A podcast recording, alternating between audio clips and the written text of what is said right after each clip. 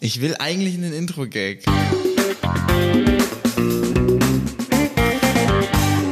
Ich hasse diese Begrüßung. Hallo und willkommen zur sechsten Folge vom Code Culture Podcast. Hallo Markus. Hallo Lukas. Und wir sind wieder hier vor Ort im Studio. Haben jetzt auch, wie im Intro-Gag schon gehört, ein neues Mikro am Start, den Procaster. Ich hoffe, es funktioniert alles. Sorry, Das hoffe ich auch. sorry, falls es vielleicht nicht funktioniert, aber ihr hört es ja trotzdem. Ja, es, es poppt noch ein bisschen und es Ja. ähm, esst noch ein bisschen. Ja, das ist jetzt nicht so schlimm. Dafür halt es nicht mehr so. Ja, das stimmt. Und du kannst ja auch einfach aufhören zu atmen. Richtig. Einfach aufhören zu atmen. Das ist eigentlich meistens die Lösung. Ähm, fangen wir doch direkt mal, würde ich sagen, an mit dem Feedback, was wir bekommen haben auf die letzte Folge. Ja, genau. Es gab ein bisschen Feedback. Zum einen äh, wurden wir darauf hingewiesen, dass es tatsächlich schon Windows 10 für ARM gibt. Das heißt, ich weiß jetzt nicht, ob es dann direkt auf einem Mac mit ARM auch laufen wird. Grundsätzlich möglich ist es aber. Ja, das hätten wir aber auch nicht ahmen können. Ja, das ist jetzt eher ein schlechterer Wortwitz gewesen. aber ich bin auf jeden Fall gespannt. Also innerhalb von Docker wird's ähm, nur dann laufen, wenn auch der Docker-Host außenrum in Windows ist. Das ist bei, bei Windows virtualisierten Containern immer so. Aber vielleicht gibt's ja da Bestrebungen von Microsoft, sich da wieder ein bisschen an die Mac-User anzubiedern und da Möglichkeiten zu bieten, Windows dann doch irgendwie auf den doch recht guten, hardwaretechnisch ausgestatteten Mac-Kisten dann zum Laufen zu kriegen.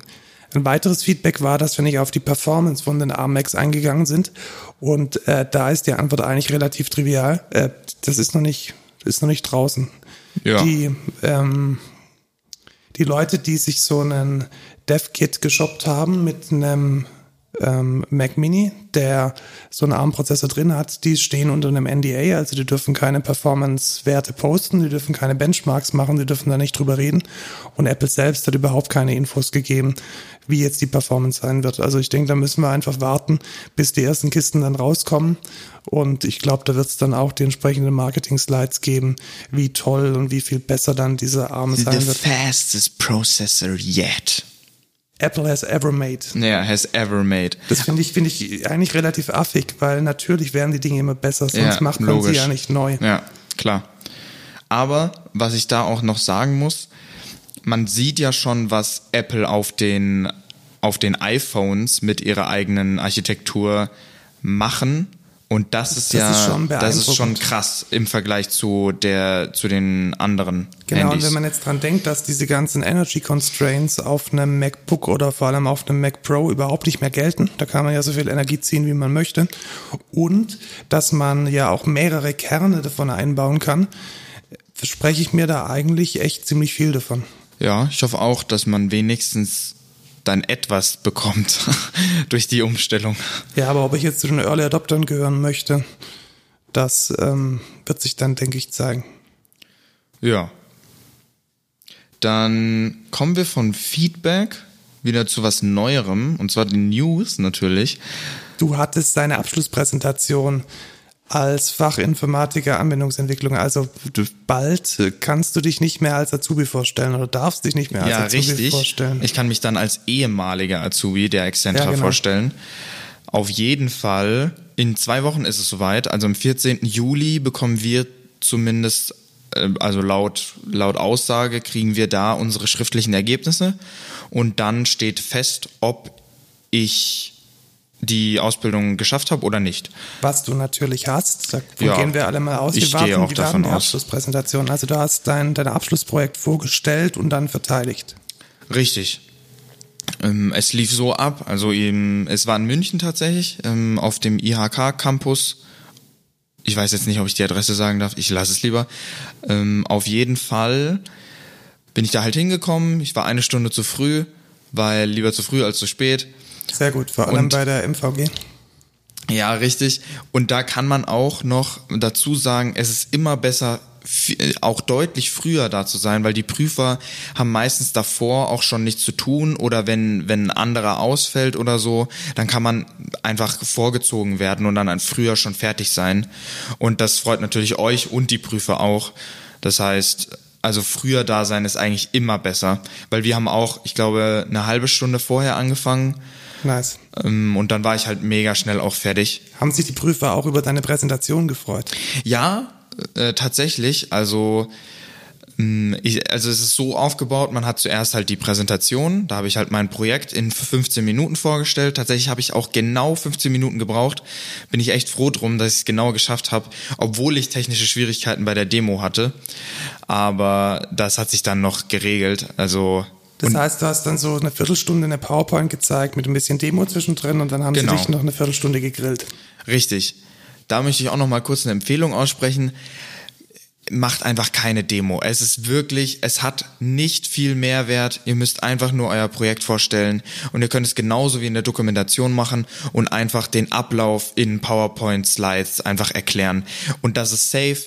Da habt ihr keinen Stress, da kann, da funktioniert alles, da habt ihr nicht irgendwie Nebeneffekte oder so. Du hast für deine Demo Internet gebraucht, richtig? Ja, richtig. Und das Problem, was, also ich, Idiot, habe natürlich nicht meinen Handy-Hotspot benutzt, der natürlich mit LTE mega schnell gewesen wäre, sondern bin natürlich in den IHK-Hotspot gegangen, der irgendwie 10 Kilobyte oder so äh, gerade mal machen kann, ähm, was dann natürlich äh, sehr unvorteilhaft war für die Demo weil ich brauchte einen Mail-Server und so und das hat dann immer ein bisschen gedauert. Aber im Endeffekt war es nicht weiter schlimm, weil es hat dann doch alles funktioniert. Gut, also gehen wir mal davon aus, du hast gut bestanden und ähm, ich denke, du wirst dann noch berichten. Vielleicht nicht die Note im Podcast sagen, aber zumindest sagen, ja, dass du dann groß also, und erwachsen geworden bist. Ja, ähm, ich würde noch kurz äh, zum Fachgespräch sagen, dass das auf jeden Fall nicht schwierig ist und die, die Prüfer fragen auch meistens nur Sachen so zum, zur, äh, wie sagt man das? Äh, zu, zum Projekt, genau. Und äh, sonst halt so mega basic Sachen aus der Ausbildung. Also das kriegt man eigentlich auch mega gut hin, wenn man sich mit seinem Projekt auf jeden Fall auskennt. Genau. Und ich kann schon mal sagen, also die mündliche habe ich bestanden. Ähm, jetzt kommt es nur noch auf die schriftliche an. Sehr gut, ich bin gespannt. Ja. Dann ist die letzte Woche was Lustiges passiert, nämlich ein großer IT-Dienstleister aus der Finanzbranche hat Insolvenz angemeldet. Ob das so lustig ist, ist die andere Frage. Also ich finde, es sind zumindest mal ganz interessante Effekte passiert, nämlich äh, einige von diesen neuen Banken, die mit Wirecard, um die geht's, ähm, ihre ganzen IT-Geschäfte und vor allem ihre Transaktionen abwickeln, die können jetzt ihre Kreditkarten wegwerfen. Nice. Und dazu gehört unter anderem Boon, Curve und Holvi. Also das sind eigentlich genau die, die ja auch immer im Podcast Werbung machen und die von den ganzen Hipstern genutzt werden. Hast du eine Karte von denen? Nee, tatsächlich nicht. Also ich habe nur eine Karte von N26. Ähm, Lustigerweise war ja N26 auch am Anfang unter Wirecard. Also die hatten ah, keine okay. eigene, keine eigene Bank, äh, Bankleitzahl und auch keine Bankenlizenz und die haben auch ihre, ihre ganzen Dienstleistungen über Wirecard abgewickelt. Und die sind allerdings, glaube ich, schon vor zwei oder vor drei Jahren dann selbstständig geworden. Das haben jetzt halt viele von den Hipsterbanken noch nicht geschafft. Und für die ist jetzt erstmal, ja, Zappenduster. Da geht jetzt ja. nichts. Und lustigerweise auch, oder interessanterweise auch Aldi Süd die wickeln nämlich ihre Kreditkartenzahlungen auch über Wirecard ab. Und da bin ich mal gespannt, was da passiert, wenn dann bei Wirecard endgültig die Lichter ausgehen, ob man dann an der Aldi-Kasse noch mit seiner Kreditkarte bezahlen kann. Ja, das wird auf jeden Fall interessant. Und ich finde es vor allem interessant, wie, wie sich mal wieder zeigt, dass so ein, so ein recht, so ein Single Point of Failure bei so einer IT-Geschichte nie gut ist. Also das hätte ja jetzt nicht nur eine Insolvenz sein können, das hätte ja auch ein Ausfall sein können. Ja, richtig. Der ein paar Tage dauert. Und wenn es dann keinen Plan B gibt, hm, bei sowas wie Geld, wenn man da nicht mehr an sein Geld kommt, ich finde, das ist ein bisschen kritisch. Ja, immer im Hinterkopf behalten, auch bei Softwareentwicklung, was passiert, wenn dieser Service oder diese, diese Schnittstelle nicht da ist. Ja, vor allem, was passiert, wenn sie niemals wiederkommt? Und das ja, passiert richtig, jetzt da. Wenn sie komplett ausfällt. Also wenn, wenn ich jetzt irgendwie meinen mein Online-Shop hätte und ich könnte jetzt keine Zahlungen mehr abwickeln, bloß weil da irgendwie so ein Dienstleister in Deutschland mal ein paar Milliarden veruntreut hat, ich glaube, das ist, das ist nicht so schön. Nee, gar nicht. Welche Aggregatoren könnte man denn dafür nehmen? Also ich glaube Stripe Ja, ja, Stripe wäre dann wieder ein Single Point of Failure, aber immerhin haben die mehrere Zahlungsdienstleister hinten dran. Da kenne ich mich gar nicht aus tatsächlich. Ja, also, oder halt, oder halt mehrere, mehrere Dienstleister anbieten, PayPal, Stripe. Ja, ja. Dass man immer, immer sein Geld auch tatsächlich bekommt und die Umsätze machen kann. Ja. Dann ist was ähm, Interessantes äh, herausgekommen, nämlich iOS 14 hat ja jetzt ein Feature, also das ist ja in der Beta veröffentlicht worden, eine Beta-Test und da gibt es ein schönes Feature, nämlich dass iOS 14 den Benutzer warnt, wenn eine Applikation, so eine App, die Zwischenablage abgreift. Und rate mal, welche App ganz, ganz, ganz viel mit der Zwischenablage machen möchte. Hm, ich würde jetzt so sagen. Welche chinesische App kommt dir denn da in den Sinn? Chinesisch, hm. Also ich glaube mal, also schlau oder logisch wäre zum Beispiel WeChat, weil das ein Messenger und da würde man das voll verstehen.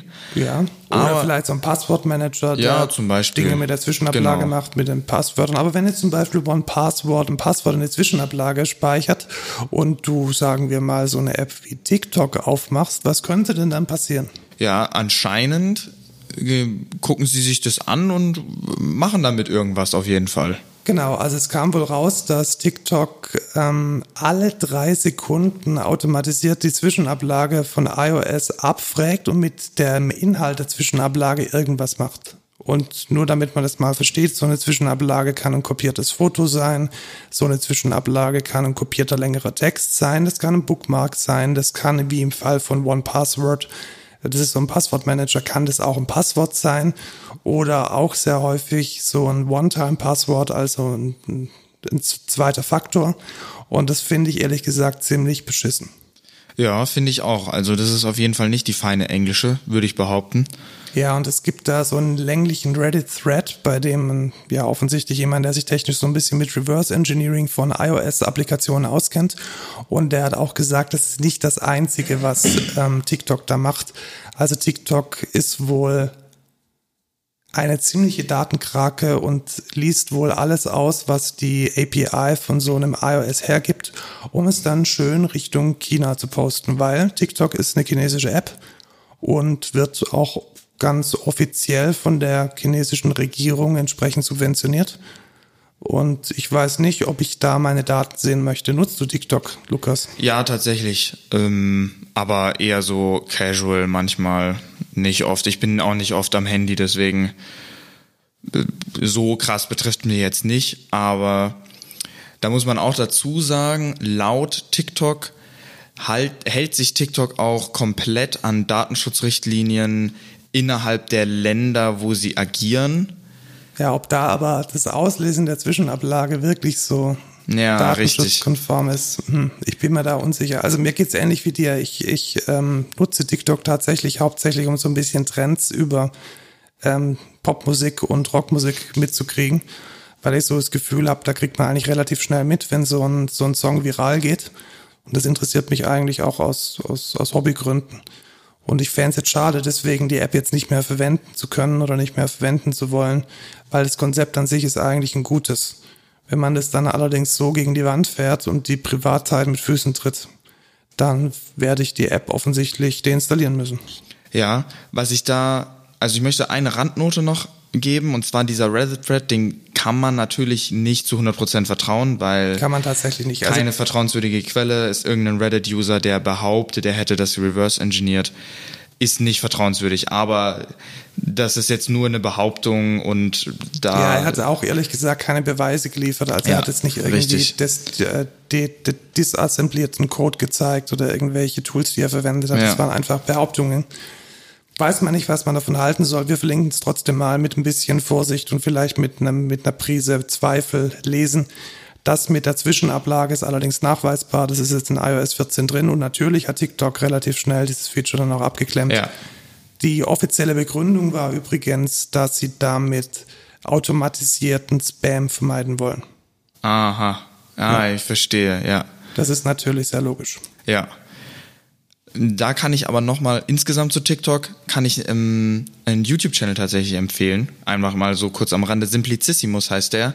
Und die befassen sich immer mit so kritischen Themen, die so die Bevölkerung gerade tangieren. Und die haben auch ein Video über TikTok gemacht, was sehr, sehr interessant ist. So über die chinesische Regierung, was, was früher TikTok war, wie sich das entwickelt hat. Weil früher war TikTok ja Musical.ly. Genau, Musical.ly.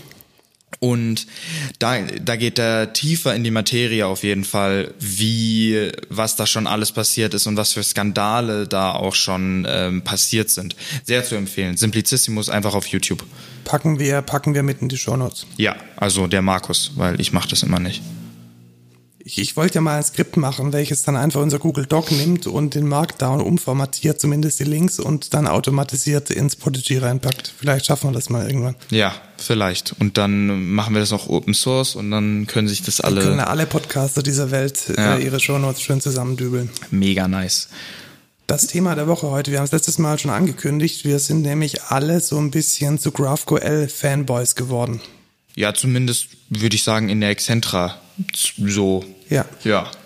Also historisch ist es so, wir haben eigentlich schon immer bei unserer Softwareentwicklung nicht REST verwendet. Also unser, unser selbst gebasteltes Framework, unser selbst entwickeltes Framework verwendet, um mit der UI zu kommunizieren, ein proprietäres Protokoll, das sich so ein bisschen an dem Konzept von Vadin orientiert, also mit einer serverseitigen Session, mit einem serverseitigen Page, State, Shadow DOM sagt man da auch dazu.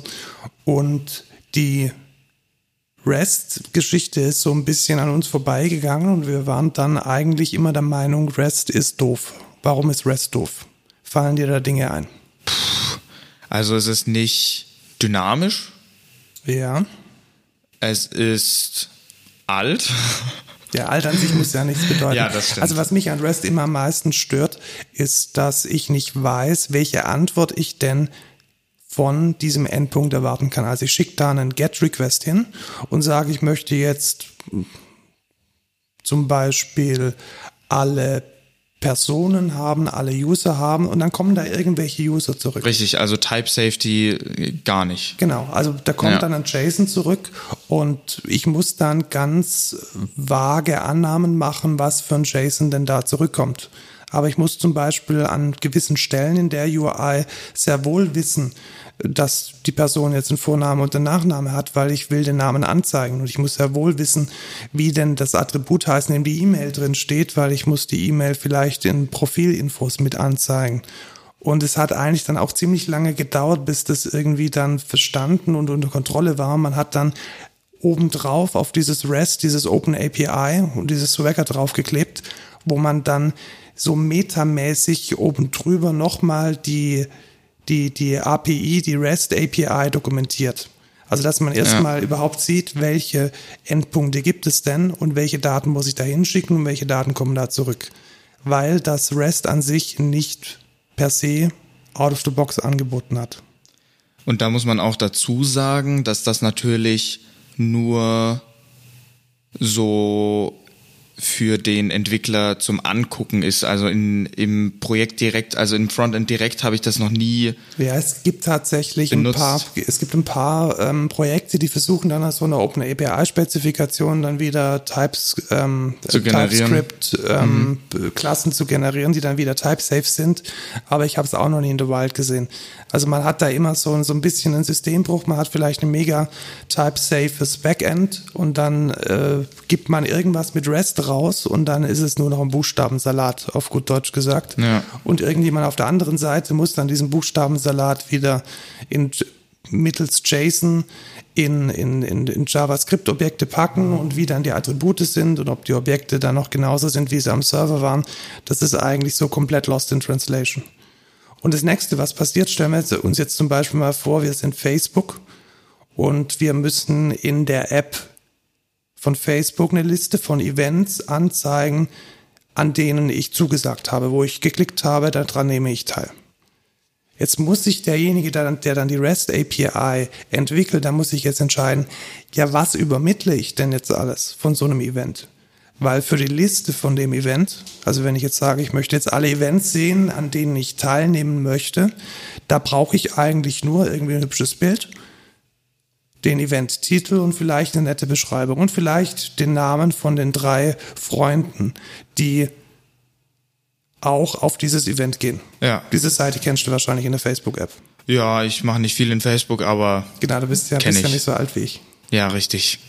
Also wenn, wenn ich auf so ein Facebook-Event teilnehmen klicke, dann steht da drauf irgendwie so, das ist das Konzert, da spielt irgendwie eine tolle Band in einem tollen Club und drei deiner Freunde kommen dahin. So, und das ist jetzt eigentlich relativ wenig Information. Wenn ich jetzt aber eine REST-Schnittstelle schreibe, die einfach generisch diese Events raushaut, dann werden da viel mehr Daten übermittelt. Richtig, die man ja gar nicht braucht Die man an, an der nicht Stelle. braucht an der Stelle. Zum Beispiel die kompletten Daten von diesem Event. Wann fängt es an? Wann hört es auf? Was ist die Beschreibung? Welche Band spielen da? Welche Bilder gibt es zu den Bands? Welche Links? Die vielleicht auch die komplette Teilnehmerliste, wenn die Teilnehmerliste offen ist, wie die Menschen heißen, was ihr Profilbild URL ist, Vorname, Nachname, Untertitel, Alles. alles kommt mit. Und die Daten werden dann entweder inflationär groß, weil ich eine Schnittstelle habe, die mir alle Daten liefert, oder ich muss ganz viele Schnittstellen machen, damit ich die unterschiedlichen Bedarfe der Menge an Daten oder Informationen, die ich abfragen möchte, dann anhand von unterschiedlichen Schnittstellen mir abfragen kann. Ja. Also dass ich zum Beispiel so eine Schnittstelle habe, die sagt dann, äh, gib mir die Events aber bitte klein, nur, nur als kleine Liste. Ja. Und dann vielleicht eine, die sagt dann, ja, gib mir aber bitte ein bisschen mehr Details. Und dann vielleicht noch mal eine, jetzt brauche ich die Teilnehmerliste von dem Event mit der ID-Nummer so und so. Und dann hast du ganz, ganz schnell sehr, sehr viele Endpoints, die eigentlich ja fast alle das Gleiche machen. Genau, die machen alle das Gleiche und vielleicht muss ich dann auch ganz viele Requests machen, weil ich muss Ja. mir vielleicht zuerst mal die Liste der Events holen, dann zu jedem Event nochmal die Details und dann zu jedem Event nochmal die Teilnehmerliste und dann mit den IDs von den Personen, die daran teilnehmen, nochmal die Informationen zu dem Vornamen und Nachnamen von der Person. Also das wird dann relativ schnell, relativ eklig. Richtig. Und deswegen hat Facebook, es war tatsächlich Facebook, gesagt, das müssen wir anders machen. Richtig. Und die haben dann GraphQL erfunden. Was ist denn GraphQL so ganz Top-Level gesagt? Ist ein eine Art, eine API anzubieten Ja, definitiv. und Also es ist eine auf dem HTTP basierende Konvention oder ein Standard, wie man eine API einem Konsumenten bereitstellt. richtig. Und sie haben tatsächlich all diese Nachteile von REST, die wir jetzt gerade eben aufgeschlüsselt haben, haben die gelöst. Ja. Und da würde ich jetzt einfach mal durchstiefeln und kurz erklären, wie denn diese Nachteile gelöst wurden. Dann hau mal raus. Wir hatten ja am Anfang gesagt, ich weiß nicht, was von so einer REST API entgegenkommt. Das heißt, wenn ich jetzt so eine REST API mit Events hätte, dann käme da einfach irgendein JSON-Objekt zurück und ich muss vorher über einen Contract wissen, wie denn mein Event ausschaut. Ich muss wissen, hey, das hat einen Namen, das hat vielleicht ein Bild, das hat vielleicht eine Teilnehmerliste oder das hat keine Teilnehmerliste. Vielleicht hatte es gestern noch eine Teilnehmerliste, aber heute bin ich in der Version 2.0 und da hat es keine Teilnehmerliste mehr. Ja. Und diese Information, was ich denn zu erwarten habe von der API, wie die Daten ausschauen, da hat GraphQL spezifiziert, hey, da gibt es einen Endpunkt, der heißt Introspection und diese Introspection gibt mir eine komplette maschinenlesbare Übersicht, nicht nur über die Typen, die ich ausgebe und einlesen kann, sondern auch über die vorhandenen Endpunkte. Ja. Das hört sich ja nice an. Das bedeutet, ich habe praktisch sowas wie Open API direkt in den Standard eingebaut. Und da ergeben sich jetzt ganz interessante Effekte daraus. Zum Beispiel kann ich jetzt in meine äh, Visual Studio Code IDE die GraphQL Extension laden oder das Plugin laden und sagen, hey, ich möchte eigentlich gegen diese, gegen diesen Endpunkt implementieren. Und dann habe ich eine Autovervollständigung über die Attribute, die mir von dieser API entgegenkommen. Ich glaube, das geht sogar auch im Webstorm, soweit ich weiß. Ja, WebStorm kann es auch. Genau. Ja. Also man kann dann einfach sagen, hey, ich möchte eigentlich gegen diese API programmieren und dann weiß auf einmal deine IDE ganz genau, wie die Endpunkte heißen, welche Typen da zurückkommen, welche Attribute sie haben, vor allem auch, und das finde ich mega nice, welche Attribute nicht null sind. Also es ist dann auch noch so eine eingebaute äh, Null Safety mit drin und das alles gibt der Standard her. Das heißt, dieses Problem, dass ich nicht weiß, was ich hinschicken muss, was ich überhaupt habe und welche Daten da zurückkommen, das ist jetzt gelöst, indem es so diese Introspection gibt, die mir dieses Schema anbietet und ganz genau definiert, wie die API ausschaut. Also eine sich selbst dokumentierende API. Nice. Und das alleine wäre schon mal ein Grund, ähm, GraphQL zu verwenden. Ja. Es gibt da jetzt aber mehr. Oh, was denn? Das war jetzt aber eine überhaupt nicht gekünstelte Frage. ich kenne mich schon ein bisschen aus, deswegen. Genau, dann sagtest du mal was, wie das denn mit diesen Queries funktioniert. Weil wenn ich jetzt zum Beispiel alle Events von ähm, der Facebook API abfragen möchte und ich möchte nur den Event-Titel und eine kurze Beschreibung. Ja. Wie mache ich das dann? Ja, also im in REST API würde, also in REST würde man ja einen Endpunkt haben, den man ansteuert, der hat eine bestimmte Methode zugewiesen, also entweder get, post, put äh, etc. Und in GraphQL hat man quasi, macht man immer einen Post, genau. indem man im Body dann eine bestimmte GraphQL-Query übergibt. Das ist eine bestimmte Syntax, erinnert ein bisschen an JSON, wenn man es so definieren möchte. Ja. Ähm, und da sagst du einfach, ja, ich hätte jetzt hier, ich habe jetzt hier eine Query. Da sage ich, ja, ich möchte jetzt gerne mal die Components oder die Events halt haben. Die Events haben dann halt eine ID, damit ich weiß, welches Event es ist. Die haben dann äh, einen Namen ein Bild und irgendwie Top 3 zugesagte User. Und dann kannst du das einfach in der Query definieren, sagst du, welche Sachen du haben willst, schickst die ab und dann wird dir auch nur das geschickt. Genau, also ich kann dann jetzt tatsächlich, äh, ich hätte jetzt diese eine Schnittstelle und ich sage, ich möchte alle Events haben. Und ich kann da jetzt sagen, ich möchte von diesen Events eigentlich nur den Namen und die Beschreibung. Und dann bekomme ich auch nur den Namen und die Beschreibung. Und es funktioniert dann mega schnell. Und bei REST hätte ich entweder eine extra Schnittstelle implementieren müssen, die mir nur Name und Beschreibung gibt, oder ich hätte einen riesigen Blob an Quatschdaten bekommen, bei denen ich 90 Prozent gar nicht brauche. Ja. Und jetzt wird's noch besser, weil GraphQL beschreibt Daten als Baum. Mhm. Das heißt, ich kann jetzt verschiedene Datentypen nesten. Und ich kann sagen, ein Event hat jetzt zum Beispiel Teilnehmer und Teilnehmer sind Personen. Richtig. Und jetzt könnte ich auch wieder dasselbe, äh, dasselbe machen wie mit dem Event selbst. Das heißt, ich sage, ich möchte vom Event nur den Namen und die Beschreibung. Und dann will ich von den Teilnehmern schon alle haben, aber will auch da nur den Vornamen und den Nachnamen und vielleicht noch als Parameter nur die ersten drei meiner Freunde. Richtig. Und das Geile daran ist, du definierst halt einmal, was ist eine Person. Genau, einmal, was ist ein Event. Und genau. das gilt überall. Richtig. Und dann sagst du halt im Event, ja, verwende halt die Person und die verweist dann halt aufs Event und dann hast du in der Person, kannst du dann zum Beispiel auch noch sagen, ja, ich habe jetzt einen speziellen Case, da wenn ich dann über, über die Person rüber hover, da gib mir auch gleich noch auf der Person die Top 3 Freunde zum Beispiel. Und das sind dann selber auch nochmal Persons. Und dann kann man die auch nochmal definieren. Genau, und beim Hover möchtest du das Profilbild von denen und dann sagst genau. du halt, hey, ich will das Profilbild. Richtig. Und wie viele Schnittstellen haben wir jetzt implementiert? Eine. Eine. Genau. Und du definierst halt immer eine eigene Query und hast so mega dynamisch einfach die Informationen, die du wirklich nur brauchst. Ja.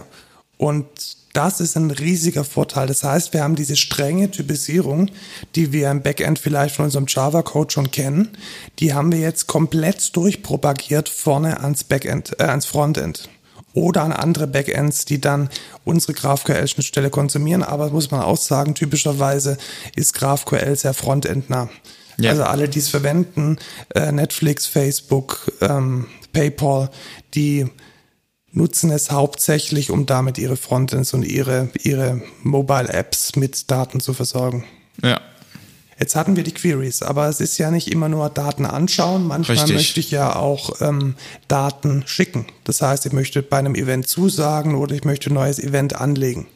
Ja, dann würde ich sagen, man, man müsste die Daten irgendwie mutieren. Mutieren können tatsächlich. Und Ja. was könnte das dann sein? Ich hätte jetzt so vorgeschlagen, so eine Mutation oder so. Ich glaube, das ist eine gute Idee. Nice. Ja, genau so ist es nämlich auch. Ja, man kann einfach, ähm, genauso wie man Queries definiert, kann man was Zweites definieren. Das ist dann eine Mutation. Und die Mutation ist genau, ja, sozusagen das Gegenteil von der Query. Das heißt, ich kann was hinschicken. Richtig. Da sage ich dann zum Beispiel Add Event und dann überliefere ich da halt ein Event-Objekt als Variable und Und wie weißt du denn, wie dieses Eventobjekt ausschaut? durch die Introspection. Perfekt. Das heißt, das ist genauso wie bei der Query. Ich habe das gleiche Objekt quasi an der Hand und kann das einfach definieren und rüberschicken und dann macht er halt im Backend ähm, mit der Mutation weiß er, ah ja, hier diese Methode, das muss ich machen, fertig. Und ähm, verändert dann die Daten je nachdem, was du machen möchtest. Ja. Jetzt könnte man sagen, man muss jetzt auch nur einmal das Event definieren. So ist es leider nicht. Stimmt, es gibt die- dann einen Input. Genau, es gibt einen Input-Type und einen Output-Type. Also man kann sich da natürlich ähm, beim Generieren von dem Schema oder beim Definieren von dem GraphQL-Schema da ein bisschen Help Helperklassen basteln, die dann äh, die Dinge konsolidieren. Aber grundsätzlich kennt GraphQL zwei Arten von Typen, einmal Input-Types und einmal Output-Types. Das heißt, für Daten, die man hinschickt an die GraphQL-Schnittstelle, die sind einfach in einer anderen Top-Klasse als ähm, die Daten, die man rausbekommt. Und man müsste dann die Dinge zweimal definieren. Das ist, finde ich, aber auch richtig, weil du hast manchmal auch einfach was anderes bei der Definition, als wenn sie dann hinzugefügt wurden Ja. im Backend. Es, ähm, es löst viele Probleme. Zum einen, dass man, wenn man Daten neu reinschickt, dass dann diese ganze ID-Problematik, wer vergibt die IDs? Richtig. Dann das ganze Nesting möchte man vielleicht auch nochmal transaktional anders schneiden, als dass man jetzt einmal so einen riesigen genesteten Blob dahin schickt. Ja. Es hat schon gewisse Vorteile, kann ich verstehen, aber jetzt so von, von Ease of Use her gedacht, Ja, ist es das schon ist natürlich ja, ein bisschen bisschen doof, aber da können wir drüber hinwegsehen, da gibt's noch genügend Vorteile. Äh, Definitiv. Ja. Dann gibt es noch einen dritten Punkt, der wird immer so ein bisschen vernachlässigt. Es gibt nämlich auch noch Subscriptions. Ich habe die ehrlich gesagt noch nie in the Wild gesehen. Da kann man sich äh, subscriben an eine, ja auch, ich glaube, das ist so eine Art Query und wird dann informiert, wird dann gecallt, wenn sich serverseitig was verändert hat. Damit könnte man jetzt zum Beispiel so Streams machen. Also ich denke zum Beispiel an Echtzeit-Chats, wo man die Nachrichten in Echtzeit kriegen möchte Ja. oder irgendwelche Notifications, wenn man informiert werden will, wie jetzt der Fortschritt von, von irgendeinem Prozess ist oder wenn irgendwelche Logdateien runterblubbern. Sowas kann man dann mit Subscriptions machen. Habe ich tatsächlich auch noch nichts mitgemacht, aber ist natürlich eine nice Opportunity. Ja. Und ähm, es gibt noch was, was mir relativ gut gefällt und das sind die Union Types. Weißt du, was das ist? Oh, Union Types. Das sind so Art, so Art äh, Interfaces, die ich dann in meinen Queries ähm, verwenden kann, um ähm, nicht homogene, also heterogene Datenstrukturen abzubilden. Also ich denke zum Beispiel, ich habe jetzt ein Objekt, das heißt Ordner. Und ein Ordner kann jetzt alles Mögliche beinhalten. Das kann jetzt eine Person beinhalten oder eine Organisation oder eine Firma. Und dann kann ich sagen, ein Ordner hat einfach Content. Und ich kann dann über Union Type sagen, ja, das ist ein Union Type, alles, was in einen Ordner kann. Und dann kann ich aber trotzdem sagen, hey, gib mir jetzt bitte nur die Personen, die ich da reingepackt Ah, habe oder verstehe. nur die Firmen. Und damit wird dann die Type Safety behalten, weil wir haben ja gerade vorhin schon gelernt, eine Firma hat potenziell ganz andere Attribute als jetzt eine Person. Ja. Und dann kann ich das über diese Union Types machen. Das heißt, wenn ich gebe dann in der Query einfach an und sage, ja, wenn eine Person zurückkommt, dann hätte ich gern Vorname, Nachname.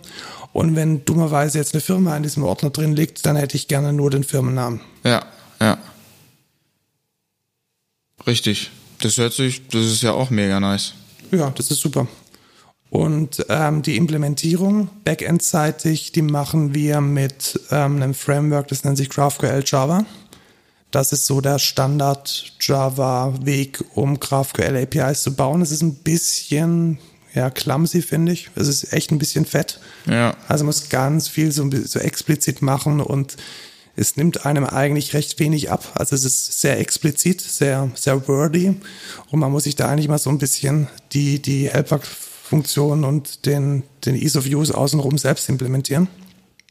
Wenn man das auch mal gemacht hat, dann flutscht es eigentlich relativ gut. Ja. Das absolute Gegenteil davon ist tatsächlich äh, GraphQL im Microprofile. Das ist halt Just Works. Also da klebt Ja. man irgendwie auf so eine, auf eine Methode einfach äh, eine Annotation drüber, ich bin eine GraphQL-Query und dann wird diese Methode automatisch zu einer GraphQL-Query.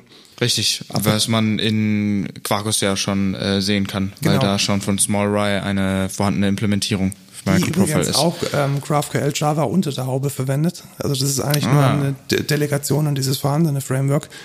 Und äh, ja, was mich da jetzt noch ein bisschen stört einfach ist, dass es noch nicht feature-complete ist. Ja, okay. Also in, in der, in der Präferenzimplementierung, die ist zwar feature-complete gegen den Microprofile 1.0 Standard, aber sowas wie Union Types gibt es zum Beispiel, gibt's zum Beispiel noch gar nicht. ah, okay. Wenn du eine GraphQL API testen möchtest, das vielleicht jetzt so ein bisschen zum Abschluss von dem technischen Teil, was, was nimmst du denn dann her? Ja, also bei REST wäre es ja Swagger, Swagger UI, Ja, oder dann halt tatsächlich ein Postman. genau, oder Postman, da hast du direkt dann ähm, eine richtige Chest-Instanz.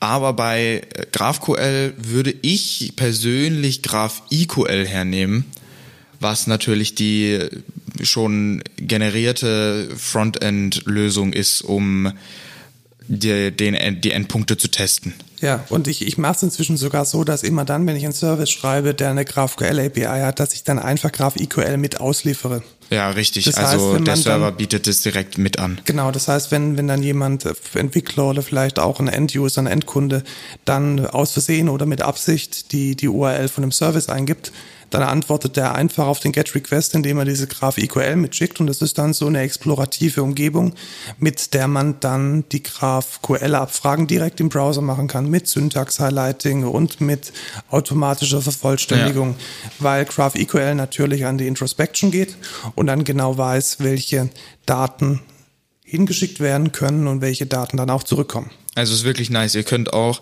ohne den, ohne die GraphQL-Schnittstelle wirklich zu kennen, einfach mit der Autocompletion und mit dem generierten Doc direkt Queries zusammenbauen. Und Genau, das, also das geht mega fix. ja, also funktioniert einwandfrei. Und ich, ich hasse es, so eine REST-Schnittstelle, die dann irgendwie über, über ein Post-Body irgendwie ein JSON Ja. kriegt und dann fehlt da irgendwie was und das ist ein komischer Parser und alles doof. Also diese Problematiken, die hat man mit, mit ähm, GraphQL überhaupt nicht. Ja, Das, es flutscht äh, wie eine Eins. das ist richtig. Jetzt müssen wir, glaube ich, auch, wir sind ja jetzt äh, alle uns sehr einig, jetzt müssen wir, glaube ich, auch ein bisschen die, die Nachteile, die Nachteile von GraphQL mal ein bisschen aufarbeiten, so Ja. zum Abschluss. Ja. Ich finde tatsächlich, dass es ein bisschen schlecht ist zum Bearbeiten von Daten. Weil bei, bei REST hat man mit, mit Put und mit Post und mit, mit Delete eigentlich im HTTP-Standard richtig schön eingebaute Methoden, um Daten zu bearbeiten Richtig. und zu verarbeiten. Und ich glaube, diese Semantik, die geht bei GraphQL ein bisschen verloren. Ja, weil du weißt halt, wenn du eine Mutation aufrufst, nicht, was genau mache ich. Also wenn du jetzt sagst Mutation Delete Event, dann ist es halt trotzdem ein Post und du hast keine Ahnung. So, also natürlich weißt du, weil es Delete Event heißt. Ja, aber ich weiß es nur über die, über die menschliche Sprache, Genau, über, genau. über die also wenn, wenn da jetzt halt ein Vollhonk sitzt und der macht hier so eine GraphQL-Schnittstelle, wo der halt irgendwie sagt, do something with event, dann hast du halt keine Ahnung, was der da macht. Weil es halt einfach eine Mutation ist und du weißt nicht, was da passiert. Genau. Und äh, also man muss da ganz stark darauf achten, dass die Queries und die Mutations halt richtig heißen. Weil sowas wie, wie Delete auf, das, auf demselben Endpunkt aufzurufen, wie ich den Get aufgerufen habe, das geht halt bei GraphQL nicht. Ja, richtig. Und was ich auch doof finde, ist, dass halt diese HTTP, diese HTTP-Stati nicht richtig Ja. verwendet werden. Also, es der- wird quasi missbraucht ja, genau. eigentlich. Also der Post, der sagt eigentlich immer, yo, ich habe geklappt, alles nice, 200 und dann kriegt man irgendwie ein JSON, in dem 500 Fehlermeldungen drinstehen. ja. Weil und und vor allem machst du halt einen Post, obwohl du dir nur Daten holst. Also am, im Endeffekt veränderst du ja nichts. Ja, also ich glaube, GraphQL scheißt so ziemlich auf alles, was HTTP als Standard festgelegt hat und packt sich so ein bisschen Huckepack oben drauf. Ja. Also ich glaube, das hätte man besser machen können. Zumindest, dass man, wenn man tatsächlich nicht authorized ist, dass man dann auch einen echten non-authorized Status bekommt, dass man da ein bisschen mehr von HTTP verwendet und HTTP nicht so völlig agnostisch als Transportschicht betrachtet. Ja, ja. Und was mich auch ein bisschen stört, das wird manchmal als Vorteil verkauft, ich sehe es eher als Nachteil, es gibt keine Best Practice zum Versionieren.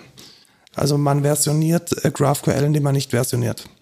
Ja. Das heißt, man verändert einfach die API so nach dem Motto, ja, ja, die Konsumenten, die müssen sich dann halt das Schema anschauen und wenn sie dann sehen, dass sie mit dem Schema nicht mehr zurechtkommen, dann sollen die halt auseinanderfallen. Also sowas wie, wie eine, wie ein Progress über die Version oder eine Ja. saubere Versionierung gibt's da nicht. Man kann, glaube ich, inzwischen at deprecated an, ähm, an einzelne Attribute dran schauen, dass dann zumindest mal die Entwickler irgendwie mitkriegen, hey, das wird vielleicht bald raus, äh, rausfallen. Ja. Aber irgendwelche strikten Versionen, wo man jetzt tatsächlich sagen kann, ab so und so wird das und das verwendet und wenn du halt noch nicht so weit bist, dann bleib halt bei der Version 1. Das macht GraphQL nicht. Und das finde ich aber auch ist ein Nachteil, weil es ist nun mal so, wenn man an einem laufen, laufenden Projekt arbeitet, dass sich die Datenstruktur vielleicht schon ändert. Und dann, Ja. dann willst du aber auch, dass wenn du einen Service anbietest, den mehrere, den viele Konsumenten haben, dass die alten Sachen trotzdem funktionieren. Und das ist halt eigentlich nicht vorhanden in GraphQL und das ist schon eine Schwierigkeit. Genau, also das geht so ein bisschen in diese Facebook-Motto rein, ähm, fail fast, break things oder wie heißt es? Ich weiß es Irgendwie nicht, aber der Richtung. Also- ich glaube, ihr wisst, was, was Genau, damit also gemeint es ist ist. schon so ein bisschen, ja, ja, der, der Fortschritt und das Weiterentwickeln steht über allem und wenn Ja. halt Dinge kaputt gehen, dann gehen sie halt kaputt. Da, da ist ein gutes Beispiel. Also ich mache privat äh, viel so mit der Twitch API, weil mich das interessiert und ich stream auch manchmal ein bisschen. Und die haben halt auch REST und da finde ich es halt schon ganz gut gelöst, weil die haben halt Version 1, Version 3, dann haben sie Version 5 und jetzt haben sie irgendwie Kraken und so. Und nach und nach schalten sie es ab, aber zumindest gibt's diese äh, Transfer, also diese, diese, diese Übergangszeit, wo du einfach Genau, wo man die, sich die API aussuchen kann, die einem jetzt gerade halt in den Kram passt. Und das hast du halt bei GraphQL nicht, weil du hast halt eine Schnittstelle und nicht irgendwie Version 1, so wie, im, so wie es im REST-Standard definiert ist. Äh, Und das ist halt einfach schwierig, aber da kann man auch drüber hinwegsehen oder sich ähm, andere Lösungen suchen. Glaube ich. Ja, also wahrscheinlich ist die, die Antwort darauf, schneid halt deinen Service gut, Ja. kommuniziere mit deinen Frontend-Entwicklern und ähm, sei halt vorsichtig, wenn du eine bestehende API verwend, äh, verändern möchtest. Ja. Oder überleg dir halt vorher schon, wie die API genau aussehen muss. Und mach einfach, mach einfach die beste Planung und dann Genau, hast die du kein beste Problem. Planung überhaupt Ja, und dann eben. muss man auch das Datenmodell nie wieder ändern, Eben, eben. Geh einfach davon aus, dass du das. Perfektion bei in Stunde 1 ist immer genau das, wie die Welt funktioniert. Ja, genau. So ist es auch bei der Excentra. Ja, äh, unsere Datenmodelle sind immer schon ja, ab der ersten Stunde der Direkt. Entwicklung perfekt. perfekt. Ja. Ja. Kauft unsere Software. Ich packe noch ein paar Links rein. Ich habe einen guten Artikel gefunden auf Medium, ähm, Two Years of GraphQL in Production. Da hat mal jemand wirklich relativ kompakt und kurz, ohne, ohne episch auszu, aus, ausladen zu sein, so die Best Practices zusammengefasst. Vielleicht finde ich auch noch den Artikel, wo äh, PayPal geschrieben hat, äh, GraphQL ist geil, aber macht es eher nur in Richtung Frontend. Und ich werde nochmal GraphQL und GraphQL Voyager verlinken. GraphQL haben wir jetzt schon ausführlich erklärt. GraphQL Voyager ist ein Projekt, da kann man die API-Struktur grafisch darstellen. Also das generiert dann so einen explorativen Baum. Das ist ziemlich cool, wenn man eine große API hat und erstmal jetzt so gar nicht weiß, wo man anfangen muss oder wo man anfangen soll. Da ist es ein ganz guter Weg, um mit der API klarzukommen. Und wenn ihr Software von uns, von Excentra im Einsatz habt, dann sprecht uns doch mal an, äh, wie ihr vielleicht Daten, die wir in unserer Software haben, über GraphQL rausbekommt. Da braucht ihr dann meistens ähm, ein, OpenID. äh, ein, ein OAuth 2 Token und könnt dann über die bestehende GraphQL-Schnittstelle die Daten, die ihr in der, in der UI grafisch bekommt, äh, auch maschinell lesbar abfragen. Ja, falls ihr nicht wisst, was OAuth ist, dann hört euch doch einfach die letzte Folge an. Haben wir es in der letzten Folge gesagt? Oder? Ich glaube, oder das vorletzte? vorletzte. Nee, vorletzte ist doch- Vorvorletzte. Vorvorletzte? Nee, was hatten wir denn letzte? Letzte war ARM. Ah ja, Compiler. Ja, genau. vor, vor, vorletzte. Ja, dritte genau. Folge. Dritte Folge. Dritte Folge. Hört euch die dritte Folge an. Ähm, da gehen wir nämlich sehr tief drauf ein. Du hast gerade eben schon Medium genannt. Das ist ja, das ist ja, ich glaube, das haben wir schon mal empfohlen in so einem No-Code der Woche oder so. Ja, genau, das haben wir in dem No-Code der Woche empfohlen. Ja. Dann, dann kommen wir doch jetzt quasi zu so einer ähnlichen Rubrik, nämlich der, dem Code der Woche. Was ist denn das, Markus, heute? Das war aber die perfekte Überleitung. Ja, mega. Ich hab's mir, ich hab's mir schon vor fünf Minuten überlegt. Die ganze Zeit überlegt, während ich über GraphQL rede, Ja, genau. überlegt sich Lukas, Mensch, wie könnte ich diese Überleitung Ja. machen? Was wäre jetzt eine coole Überleitung? Lasst, lasst ein Like da, weil falls ihr die. Ja, falls ihr die Überleitung mögt, dann ähm, gebt uns fünf Sterne auf iTunes. ja, genau. Gut, kommen wir, kommen wir jetzt wirklich zum Code der Woche. Was ist es denn? Magst du Manpages, Lukas? Ich hasse Man-Pages. Also Manuals zu lesen ist, also Manuals für die Leute, die kein Englisch können, äh, Bedienungs Handbuch. Ja, ein Handbuch, eine Anleitung ähm, für so CLI-Tools. Und Man-Pages sind einfach zugemüllt mit Schrott. Also da, da steht halt jede Kack. Äh, Und auch die- Attribut, die was ich da. Dinge, die stehen meistens So, oben. da steht halt, da stehen halt 10.000 Zeilen über irgendeinen, irgendeine Flag, den ich setzen kann. Äh, Grenzfall und das wichtigste Argument ist irgendwie 500 Zeilen weiter unten vergraben, weil jemand auf die Idee kam, Mensch, man müsste das alles alphabetisch Richtig. sortieren. Und ich kann es auch nicht lesen, weil alles nicht bunt ist und äh, also da, das ist einfach, Man-Pages sind echt nicht geil. Da google ich manchmal, also manchmal muss ich zugeben, ich google lieber, als dass ich die Man-Page lese, weil ich komme einfach schneller zum Ziel. weil die einfach mega episch sind. Und jetzt Ja. hat sich jemand gedacht, ähm, das ist Kacke. Und hat ein Programm entwickelt oder ein Tool entwickelt, das nennt sich TLDR, Too Long Didn't Read. Kommt irgendwie so von ganz von früher aus der, aus der ähm, ähm, Message-List-Szene. Und da dieses Tool löst das Problem, dass man einfach mal ganz kurz wissen möchte, wie verwende ich denn Dieses CLI-Tool. Richtig. Genau. Und das ist mega cool, weil es werden meistens genau die fünf Anwendungsfälle, die man hat, einzeln aufgelistet. Bleiben wir zum Beispiel bei tar. Ich weiß nie, Ja, wie erstelle ich, ich denn wollte ein, es auch- ein fucking tar-Archiv und wie entpacke ich es? Wie, wie entpacke ich so ein Ding oder wie mache ich das? ich habe nie Z, C, F, ganz am Ende. VF, was zum Kack bedeuten diese Begriffe? Diese, es ist einfach Kacke. Genau. Und TLDR, tar eingeben und der erste Eintrag ist, so entpackst du ein tar-Archiv, wenn es gegzippt ist. Hier sind die fünf Buchstaben, die man eingeben muss, alles gut. Nice. Ja, genau das, genau das brauche ich, weil ich google dann auch immer und dann ist irgendwie auch das erste Ergebnis nicht das, was ich richtig will. Und, äh, Nächstes SSH Keychain. Wie gibt man an, wo, wie der Key heißen soll? Ist es I, ist es F? Keine Ja, Ahnung. keine Dann geht man Ahnung. irgendwie in die Manpage von SSH Keychain rein. Man wird erschlagen von 500. Hier den Algorithmus einstellen und dort hier nochmal mit wie viel Mal sicher alles sein soll. TLDR, SSH Keychain, erster Eintrag. So gibst du an, wie der Key heißen soll. PSQL, ich habe keine Ahnung, wo gebe ich den Host ein, wo ist der Ist Port? großes U, das ist kleines wie, U? wie gebe ich den User da rein? Was, was ist der Datenbankname? TLDR, PSQL, zack, direkt, da groß U, dann den User, fertig. Hast du gemacht? Genau, also man wird da relativ schnell äh, sehr geübt darin, die Dinge schnell zu finden. Und äh, das ist es auf jeden Fall eine Empfehlung wert. Ja, äh, unter, unter, mega Mac, nices Tool. unter macOS einfach äh, brew install TLDR. Unter Linux einfach apt install TLDR. Und das Schöne ist, die Daten werden tatsächlich aus dem Internet geladen. Das heißt, ähm, ich denke, das ist ein Git-Repository, wo die ganzen Dinge dann drinstehen.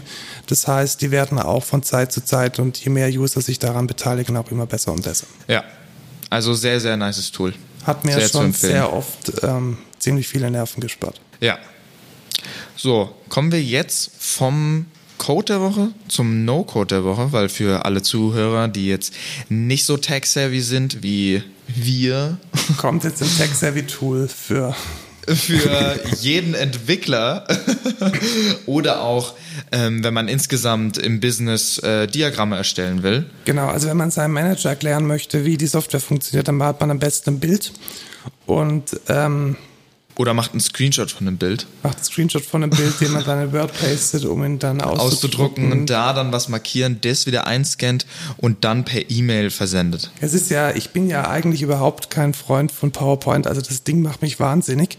Und wenn ich da versuche, irgendwie äh, Kästchen zu malen und dann zu den Kästchen irgendwelche Pfeile, die sich dann auch bitteschön noch automatisch mitbewegen, wenn ich den Kasten verschiebe oder größer mache, ja. Da fängt es dann an, echt das eklig zu werden. Nicht, nicht nice, gar nicht nice. Und da hat tatsächlich äh, so eine Webbude ein Open Source Tool veröffentlicht, das das Ganze im Browser echt gut macht. Ja. Und das ist Draw.io, also Draw wie Englisch malen.io. Und damit kann man ganz einfach gesagt coole Diagramme machen ist auch tatsächlich auch integrierbar in Google Docs, in Confluence. Genau, Google Docs, Confluence, man kann die Dinge online lassen, man kann sich sogar einen Desktop-Client runterladen, wo die ganzen Diagramme dann lokal bleiben. Also es ist sozusagen Next Generation, mal mir mal irgendwelche lustigen Diagramme. Richtig, und alles auch kostenlos, mega, mega nice. Und äh, was mir daran besonders gut gefällt, ist, dass ähm, man auch kollaborativ dran arbeiten kann Richtig. und Diffs damit machen kann. Also im, im Confluence sehe ich dann tatsächlich, oh, da hat jemand ein neues Kästchen dazu gemalt. Wird ja wohl schon stimmen und ich kann die Dinge auch revisionieren, weil unter der Haube ist einfach ein XML. Und selbst wenn ich jetzt eine technische Dokumentation mache, könnte ich jetzt auch das XML zusammen mit meinem Code im Git versionieren. Richtig. Und vom Feature-Umfang her ist es echt gleich auf mit OmniGraffle. Und ich glaube, OmniGraffle für Mac kostet inzwischen 300, 400 Euro.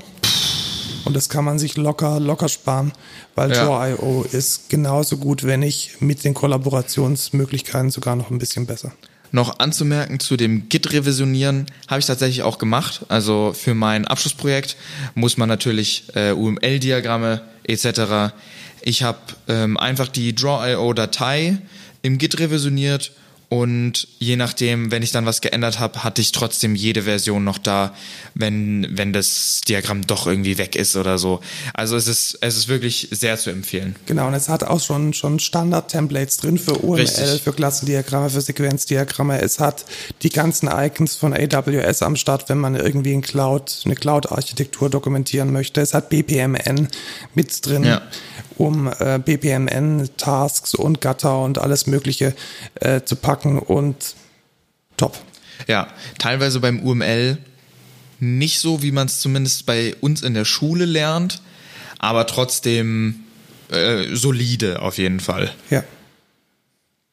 Gut, ja. dann ähm, kommen wir zur Verabschiedung quasi. Tatsächlich, ich habe schon die Kapitelmarke auf dem MIDI-Keyboard gedrückt. Nice.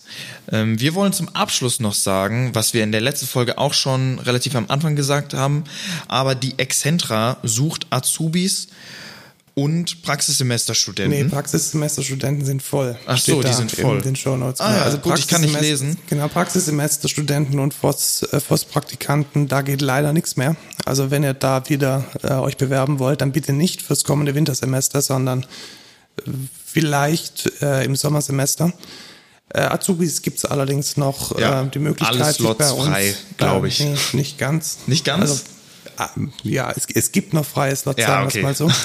Und äh, da könnt ihr am besten schauen, was wir da anbieten auf excentra.de slash Karriere. Wir packen den Link auch nochmal in die Show Notes. Ja, solange, solange die Leute nicht wissen, wie viele Slots wir frei haben, können wir einfach sagen, dass wir alle Slots frei haben. Das stimmt, ja. Ja. Also wir haben alle Slots frei. Wir haben vor allem noch jedes Fach verfügbar. Also es ist jetzt ja. nicht so, wenn ihr jetzt äh, Anwendungs, ähm, wie heißt das Ding, das du machst, äh, Anwendungsentwicklung, machen äh, möchtet, dann könnt ihr das auf jeden Fall tun. Richtig. Und die anderen zwei, ich weiß den Namen nicht, weil ja, ich, ich das nicht gemacht. Ich glaube pra äh, irgendwas mit Prozess mit und Prozessen und irgendwas. Analyse. Also ich, ich sage immer Prozesse und Cloud. Ja, also genau. Prozesse und Cloud äh, könnt ihr auch machen. Wäre auch für uns natürlich interessant, weil den Ausbildungsberuf ist neu und wir wollen auch neue Themengebiete Ich habe mir tatsächlich lehren. Lehrplan angeschaut und so neu sind die Inhalte leider gar nicht. Ja, das war klar, aber im Betrieb macht man dafür genau, andere also im Sachen. Betrieb bei uns könnte dann auf jeden Fall Bleeding Edge und die neuen Technologien dann auch Genau. tatsächlich einsetzen und nutzen.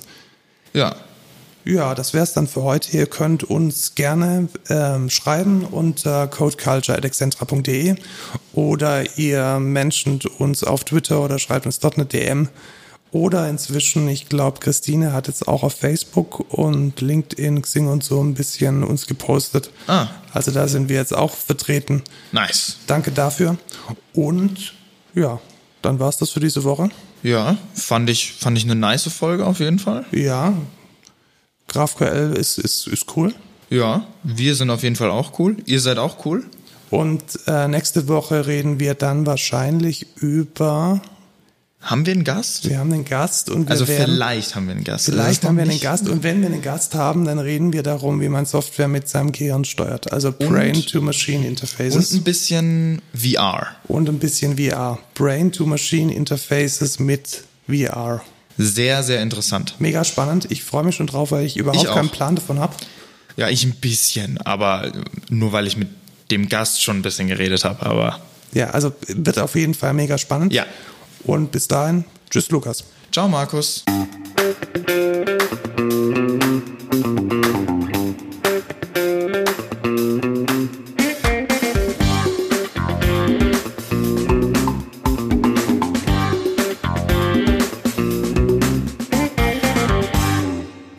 Ist der Shit.